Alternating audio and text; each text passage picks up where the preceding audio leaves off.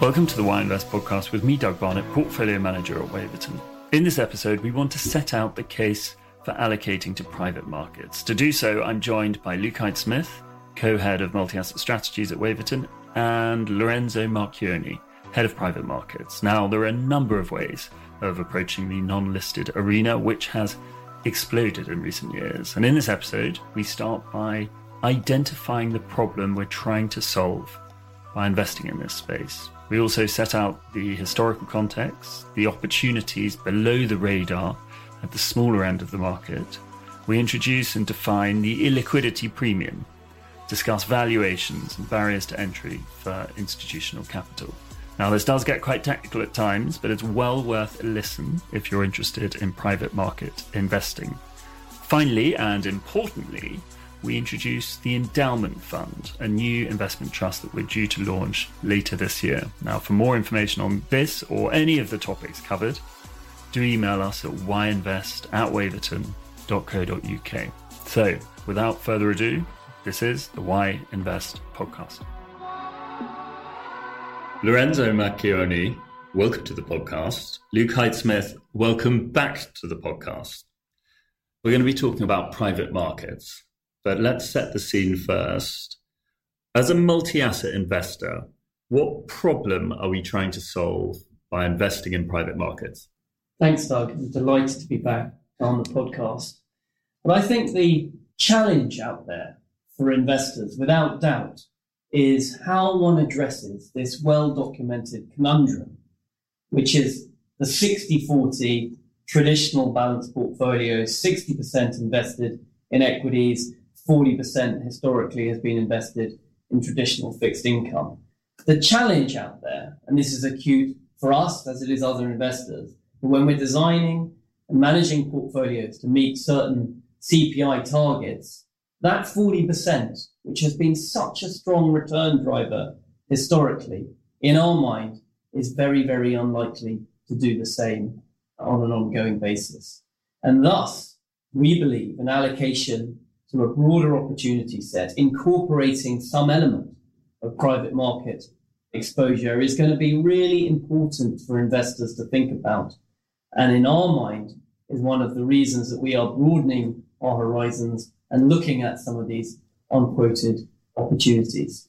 If I give you some stats just to sort of back that up and sort of frame why uh, this 40% may well be challenged, one of the charts which really display this very clearly is that back in 2000, over 80% of the fixed income market yielded you 5% or more. You fast forward to where we are today, and that number is just, just under 1% of that market yields you 1% or more. The majority is between 0 and 3%. And amazingly, circa 20% of that market yields you negative uh, nominal yields or less. That's approximately 17 trillion in total assets. What does that mean? Well, that means that the prospective return is very likely to be lower. Obviously, fixed income benefits from falling yields. So as your yield falls, the capital value rises, and when you're starting at such low levels of yield, then future returns are likely to be much lower. Clearly, there's lower income available. And finally, one's duration risk has materially increased, i.e., the sensitivity to interest rates rises or changes has increased. So it's even worse than the return outlook has got worse, but actually the risk inherent investing in that market has risen as well. So we believe that some parts of the alternative universe can provide investors a better opportunity set than is available in some parts of the fixed income market. We're not saying it's a replacement. We're certainly not saying don't have any element fixed income exposure, but we are saying future returns are likely to be much, much lower. And it is our contention, and it's something that we have been discussing for some time as a firm, that alternatives in their broadest guise can help investors mitigate this pretty anemic and unappealing outlook for certain parts of traditional asset classes. And hence, we have been spending a lot of time thinking and believe that this growing opportunity set in private markets is something that we should be investing in for clients to ensure that we can meet their long-term return expectations for the agreed level of risk. So, Lorenzo, is this a new problem? Have investors always faced these headwinds? I think what has happened is that over the last 30, 40 years, an industry has developed allowing investors to provide capital to private companies, which wasn't the case for the last couple of centuries, really, because in the past, probably pre 1970, if you wanted to participate or invest in a private company, that was something that was just the domain of entrepreneurs, mm-hmm. people that were willing to take and had the courage and the appetite to take entrepreneurial risk. But things have changed since then, and, and that has been the case for the last 40 years. Some investable products emerged that could allow institutional investors to invest in private companies. And that I think has channeled capital towards private companies without having to go onto the, the public markets. I think I'll just add one thing there on on the sort of development and this link between you know the, the policies and the environment that we've been in post GFC. I think one of the definite features which has impacted all asset classes really has been the retrenchment of many banks from either lending or supporting businesses, and that has resulted in the development of you know a whole industry, a market to support and grow companies on the private equity side, but also on the private credit side. So I think what's interesting to us is that yes, uh, you can argue that low interest rates and central bank intervention may have had an impact on asset valuations and, and, and resulted in certain high valuations in areas, but without doubt in our minds, the fact that many financial institutions have retrenched has led to the development of the private market opportunity set, and that continues to evolve and grow over time.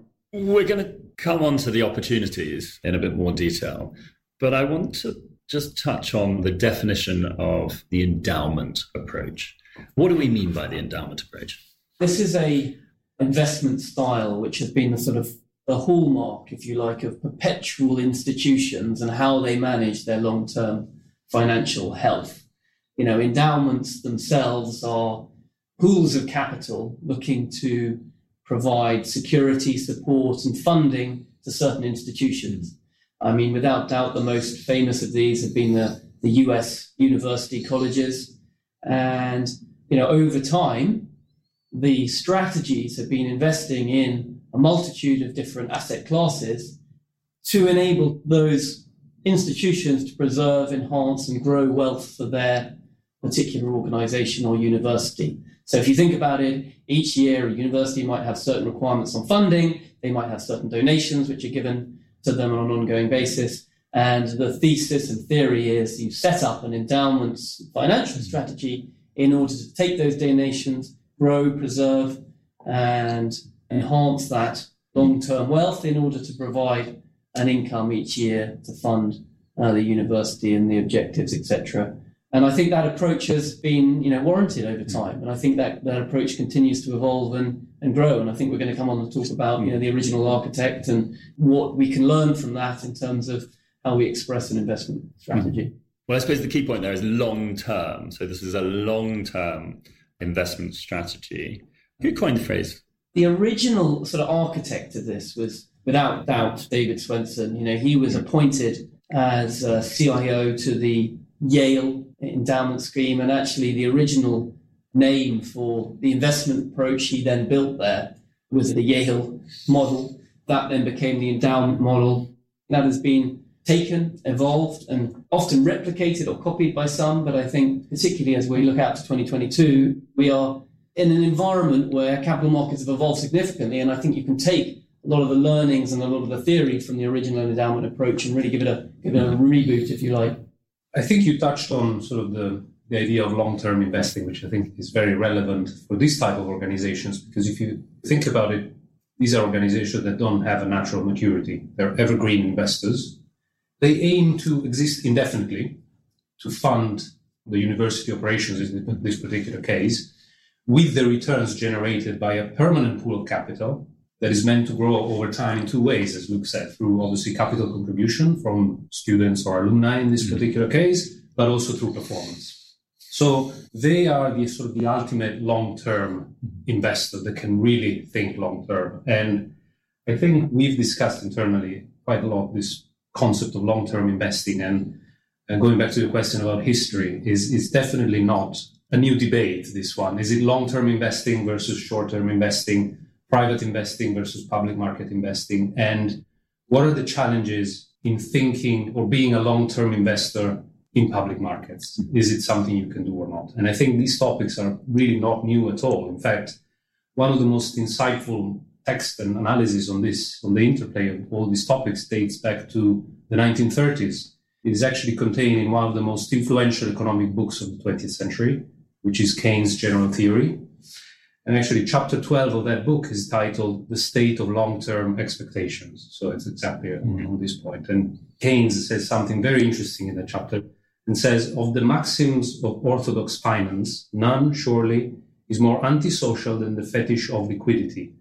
The doctrine that it is a positive virtue on the part of investment institutions to concentrate their resources upon the holding of liquid securities. It forgets that there is no such thing as liquidity of investment for the community as a whole. In essence, I think what Keynes is referring to here is that the use of liquidity as a risk management tool. And this is something that we in the industry sort of are quite familiar with, is that the idea behind this concept is that a liquid investment is perceived less risky because if something goes wrong or something goes not according to plan, maybe I start losing money, I can get out from the investment at any moment. That's the idea behind it. But obviously, this approach does not work in aggregate for the whole market. It only works for those individual investors that go first and are effectively able to front run everybody mm. else. So, and that's why I think Keynes called it an antisocial phenomenon, mm. really. So the argument here is that inevitably markets organized around liquidity become an environment where everyone's trying to front run everyone else. And that means that everyone is trying to anticipate everyone else's actions and expectations in an attempt to profit. Precisely the behavior that leads to self-reinforcing price moves that we see in markets all the time. Right? We are all very familiar with this. Uh, we've seen it also quite recently. So structurally, in such an environment, it's really hard to think long term. And this is the case even if you are aware that this is happening, by the way, which is quite interesting. What happens is that if you are a professional investor, you inevitably have to concern yourself with trying to guess the average expectation or mm. the level of confidence that there is in the market, rather than focus on the genuine long-term expectation of an individual investment. And so there's another very famous Keynes quote on this point that says, even if you try to think long term, he says the stock market can remain irrational longer than you can stay solvent. So this is an interesting point and it proves that it's nothing new here. However, I think Keynes in this text makes the point that I was making earlier is that private investments historically, investments away from public markets have been the domain of entrepreneurs. But things have changed since. And today we have investable products that allow invest in unquoted assets. And to me, uh, the key to the success of private capital markets that have developed over the last 30, 40 years is that they have moved away from tradable securities sort of daily mark to market, but they have focused on self liquidating structures, which is the typical, for example, private equity structure. Mm-hmm. Generally, in the, in the industry jargon, is called LPGP structure, mm-hmm. limited partnership. The general idea is that the capital is returned to investors as and when the underlying investments are monetized. Mm-hmm. So there isn't a pre established liquidity profile, but there is sort of an element of a long stop. So there is sort of beyond 10 years then the structure gets liquidated. But within those 10 years, the liquidity that the investor received is determined by the underlying investment's monetization profile. So this, just want to make this point because I think if you think about this is very crucial, is that the monetization of the underlying investments that dictates when capital is returned to investment, not the liquidity terms of the vehicle, of the fund, or the liquidity preference of the investor that dictates when the investments are liquidated. So it's a profound difference. It's, it's, it's almost flipping on its head the typical structure of a mutual fund. And it seems like a small difference, but it's a very powerful uh, distinction here. And this is what it, in my opinion, allows this industry to think more long term compared to uh, the mutual fund industry, for example. And it also prevents a lot of issues like liquidity mismatches. I want to sort of dig into the private market space itself and, and try and understand where you see the opportunity. Because as you say, the, the private market space has developed immeasurably with a strong and, and growing institutional investor base. I'm curious to know where you see the opportunity within the private market space. I think you're absolutely right. I mean, the adoption of these structures and these investable products has grown significantly. And the early adopters, as we said earlier, were the US university endowments because of the structural reasons that we mentioned before, that they are evergreen permanent capital vehicles. But as these structures have become more mainstream, a lot of people have realized that these structures are suitable for them as well because they don't necessarily need daily liquidity or short term liquidity. A good example could be a pension fund.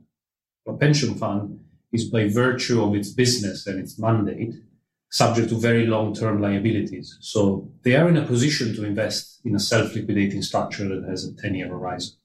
And so that has led to continuous adoption of these structures by a lot of market participants, as you say. So the market has developed. Mm-hmm. And I quoted earlier the growth stats 15% growth per annum for 20 years. Obviously, the power of compounding is pretty parabolic growth. So where do we see the opportunities? We, even if we think that private markets are less competitive than public markets, they're not immune to the impact of flows. So as money comes in the industry, certain areas of the market, particularly the areas of the market that attract most capital, inevitably will become more competitive. It's just a natural function of the development. So I think from our perspective, as much as we can, we want to stay away from competition because competition tends to drive prices up and drive expected returns down.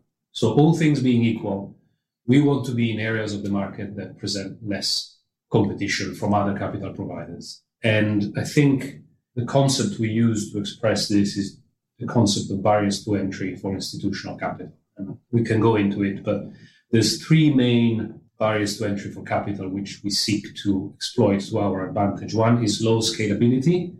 So large institutional investors need to focus on scalable opportunities and therefore non-scalable opportunities, meaning small opportunities that are smaller in size, tend to benefit from reduced competition. The second one is direct sourcing, because obviously private markets not being quoted or not being formally available on the market, they need to be sourced.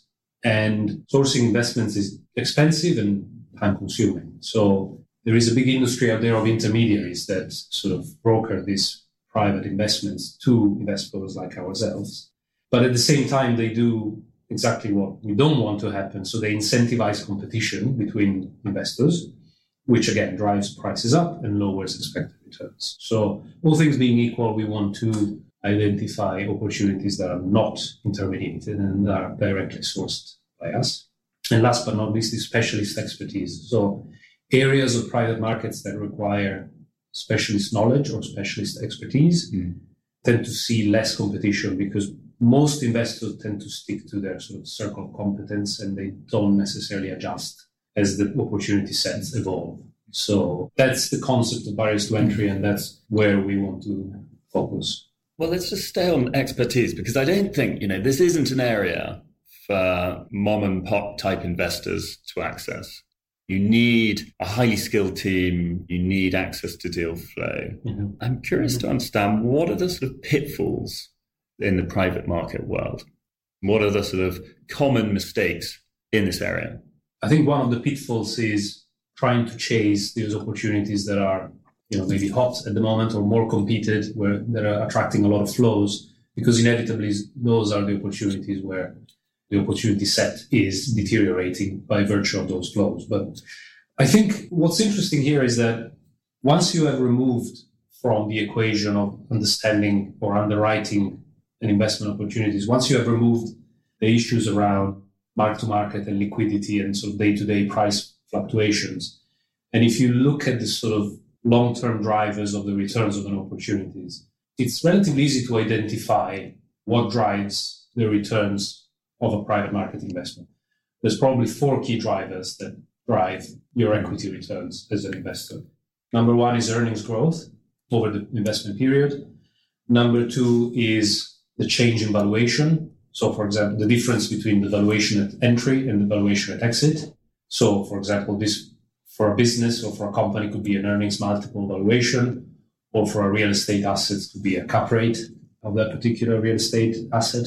Third driver is leverage, which obviously magnifies the unlevered returns and transform those in equity returns, depending on how much leverage is applied.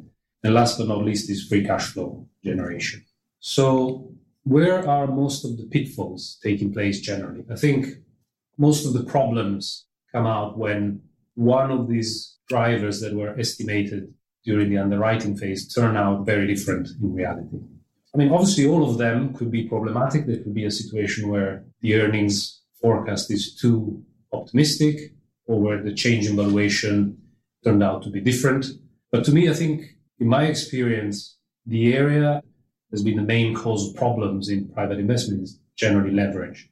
Why is that? Because leverage amplifies returns on the upside, but also on the downside. And, and clearly, if something goes wrong in your underwriting case, leverage will magnify the impact of each of these drivers. So the impact of earnings growth will be magnified, the impact of valuation change. So all things being equal, I would say to summarize the main pitfalls, forgetting to be mindful of competition and trying to follow the flows. And two, maybe underwriting investment cases that are too reliant on leverage because leverage you know, can be a friend, but can be also mm-hmm. a problem. And just to finish on, you want to be very, very careful and mindful of a liquidity mismatch between your underlying investment, mm-hmm. and unquoted strategy, direct holding, and the liquidity profile of your investor and the structure you are managing that in. You know, we have seen examples in you know the open-ended fund world, mm-hmm. both in listed equities have tried to include certain unquoted investments in their strategy a daily dealing fund structure that has become that came unstuck. That's proven to be a recipe for trouble. And secondly, you know, not only including listed and uh, unquoted in one daily dealing structure, but just having completely illiquids such as commercial real estate in a daily dealing structure. You know, you are completely at the mercy of the investor base to continue to provide capital and subscriptions or at least lack of redemptions at any one time. Clearly, you cannot manage a, a real estate fund on a daily dealing basis when it takes you anywhere between two to six months to sell an underlying asset. And we think it's very, very clear that if you are going to invest into private markets, you need to do it in a suitable structure that suits you and the other investors from a liquidity standpoint. The other thing I just wanted to highlight, just go winding back a little bit and thinking about the endowment approach and what the original thesis was and why investors would even want to consider it. Well, the architect of this, as we discussed, know, David Swensen at, at, Yale, was of the belief that if you were going to compound and grow capital over time, clearly introducing a level of diversification into your asset allocation was a wise thing to do.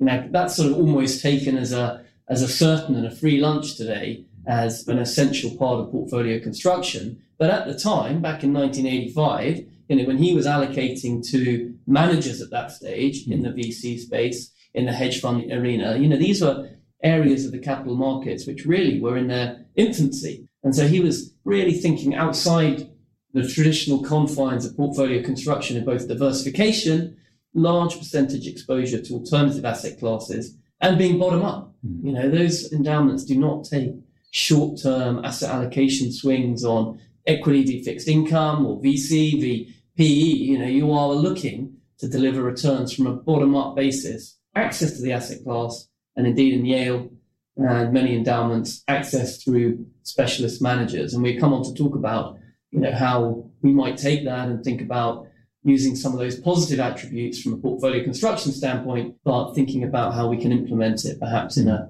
more effective or a means to access some of those smaller opportunities, niche plays that uh, Lorenzo was talking mm. about. So actually, we are going to introduce the endowment fund a bit later. But before we do, I, I wonder how important you think being able to access both private and public market securities is, and being able to go across that sort of yeah. illiquidity spectrum. Yeah. And um, why is that so important? Yeah, we do think that is really important, right? I know we spent a lot of time here uh, today talking about the private market opportunity set, but actually within the listed arena, you know, having a permanent evergreen capital structure allows us to take higher conviction and also earlier stage opportunities in the listed space. You know, the constraints of managing either bespoke portfolios or daily dealing funds from a liquidity standpoint can limit that investment universe. So there are a couple of things. There's broader opportunity set. There's also the relative value case to be made to say, look, as a global multi-asset investor investing across both public and private markets, we can take the relative value on offer in specific areas and judge whether it is worthwhile taking the illiquidity premium of a private market opportunity versus a listed opportunity set. So that I think is really, really important in terms of ensuring we are targeting the best long-term returns. And the final point for why listed and indeed private markets combine well in an overall portfolio is it takes time to invest into certain private market opportunities. You might have a commitment schedule over a drawdown profile over two, three, four, even five years. We don't want to be in an environment where we have significant parts of an investment portfolio in cash waiting for uh, that capital to be called to a particular opportunity. So we believe we can earn some return on that capital and equally allows us to express and get into some of the opportunities that we may know about hmm. at an earlier stage in their trajectory and life cycle, but also not be able to express as much conviction as we like elsewhere in portfolios. And so, what are those opportunities? What kind of opportunities are you finding most compelling at the moment? From a very sort of high level standpoint, we can say that certain areas of real assets offer very interesting opportunities, particular transportation assets. For example, things like you know, aircraft leasing or other sort of transportation assets like shipping or similar assets, which tend to have sort of long term characteristics in terms of usable life and uh, utility for economic activity. These assets tend to uh, lend themselves very well to be invested through private structure rather than sort of being in the liquid markets. Going back to the relative value point that Luke was making, uh, we see areas where private markets offer significant yield pickup compared to the public market equivalent. That example is credit. If you look at the public credit market today, for example, the high yield market, you can almost get double the return if you move to sort of private credit, uh, which is, I think, very interesting compensation for the liquidity premium. And I think this is part of the, what I think is very powerful about this model that combines private and public is that this discipline to always comparing returns available in public markets, almost using public markets equivalent as a benchmark or as a hurdle rate for your private allocation. I think it's a very powerful discipline to have. And I think it's quite unique, actually. I think outside of sort of the endowment world or sort of this very long term permanent pools of capital, I don't think a lot of people out there do that. Mm-hmm. And I think it's it's a big differentiating factor. That's obviously incredibly enjoyable talking about private markets, but there is a purpose to this podcast. And later this year, we are going to be launching an investment trust, the Endowment Fund, the Waverton Endowment Fund. Luke, I wonder if you can give us the elevator pitch for the Endowment Fund, setting out the investment objective and key differentiator. Yeah, well, thanks for the uh, plug, Doug. Uh, much appreciated. I hope we've given a bit of an overview today on, the sort of thinking behind why we would like to have a structure and a listed vehicle that gives us the ability to take and invest in this growing opportunity set in unquoted investments, but also express some of our ideas from a global, unconstrained basis in the listed arena. We think it's a really exciting project. We think there is an opportunity, without doubt, in our mind, for an ever increasing role in private markets and investment portfolios, and indeed to design, build, and launch a portfolio building block for portfolios, which takes some part of the return aspect that fixed income has been delivering for portfolios for the last 30 to 40 years. So that's why we're doing it. What are we seeking to achieve? Well, the endowment fund is going to, much like we've been discussing, seek to preserve, grow, and enhance the real purchasing power of capital over time. We've given it a CPI linked performance objective, so UK CPI plus four over the medium to long term. That should come from a combination of capital and income. Our strategic asset allocation is based on our long-term return assumptions, and we are looking to ensure that we can access, where possible, the opportunities on a direct basis, and we'll have significant exposure to both alternatives, but also some part of the listed arena in real assets, uh, listed equity, and some parts of the fixed income market. We are looking to provide some downside protection here, both through the asset allocation and inherent diversification benefits, but also through the use of our internal protection strategy. We think this have appeal as a portfolio building block, return seeking, long only alternative, and we're excited about the proposition. The other final thing, which does very much speak to the endowment approach, is that we as a business are committing a certain percentage of our management fee to buy shares in the company on an ongoing basis and form and create a endowment foundation, the use of which will be for charitable causes on an ongoing basis. You know, we're very excited about the project. We'd be delighted to help provide any further information if anybody uh, thought this had appeal. We very much hope we can bring the, the company to uh, fruition in Q1 this year. Exciting prospect. Quite a long elevator there, Luke. Luke Hyde Smith, Lorenzo Marchioni, thank you for joining me. Thanks very much. Thank you.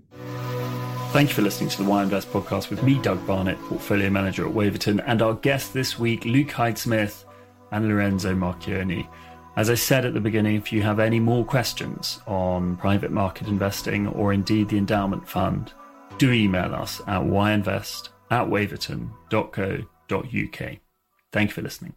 The information provided during this podcast does not constitute investment advice and should not be relied on as such. It should not be considered a solicitation to buy or an offer to sell a security.